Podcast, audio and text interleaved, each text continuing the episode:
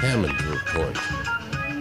This is John Hammond, the organ player and accordionist, and I'm back with my daily Hammond Report for Sunday, February 7th of 2021. Thank you very much, folks, for joining me once again for a few minutes of your day for some more of my music and stories. Playing uh, my 1965 Hammond B3 organ here. And you can see my accordion there, my Excelsior accordion. We're on the bandstand at the Shoreline Amphitheater. This was the first time, the first of three years that I played at this festival. That's James Preston, funky drummer from the Sons of Champlin. And we're playing pocket funk. Yeah. Barry Finnerty on guitar, Larry Schneider, saxophone. Did you watch Saturday Night Live last night?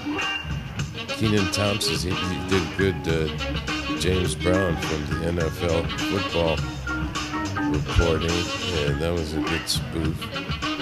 And February 7th is a day in history when JFK imposed a full embargo on Cuba, and Jayne Mansfield went missing when their boat was found capsized off the Bahamas. And it kicked off a big search. But the next day they found them, they swam. Her husband, Mickey Hargitay, know, he was Mr. Universe. And they were very good uh, physical condition. They, they uh, swam to a small island where they were found and there was one other person on the boat. So they survived that. That's good. It's good news. Hope everybody's got a vaccination lined up. Taking you home with this one.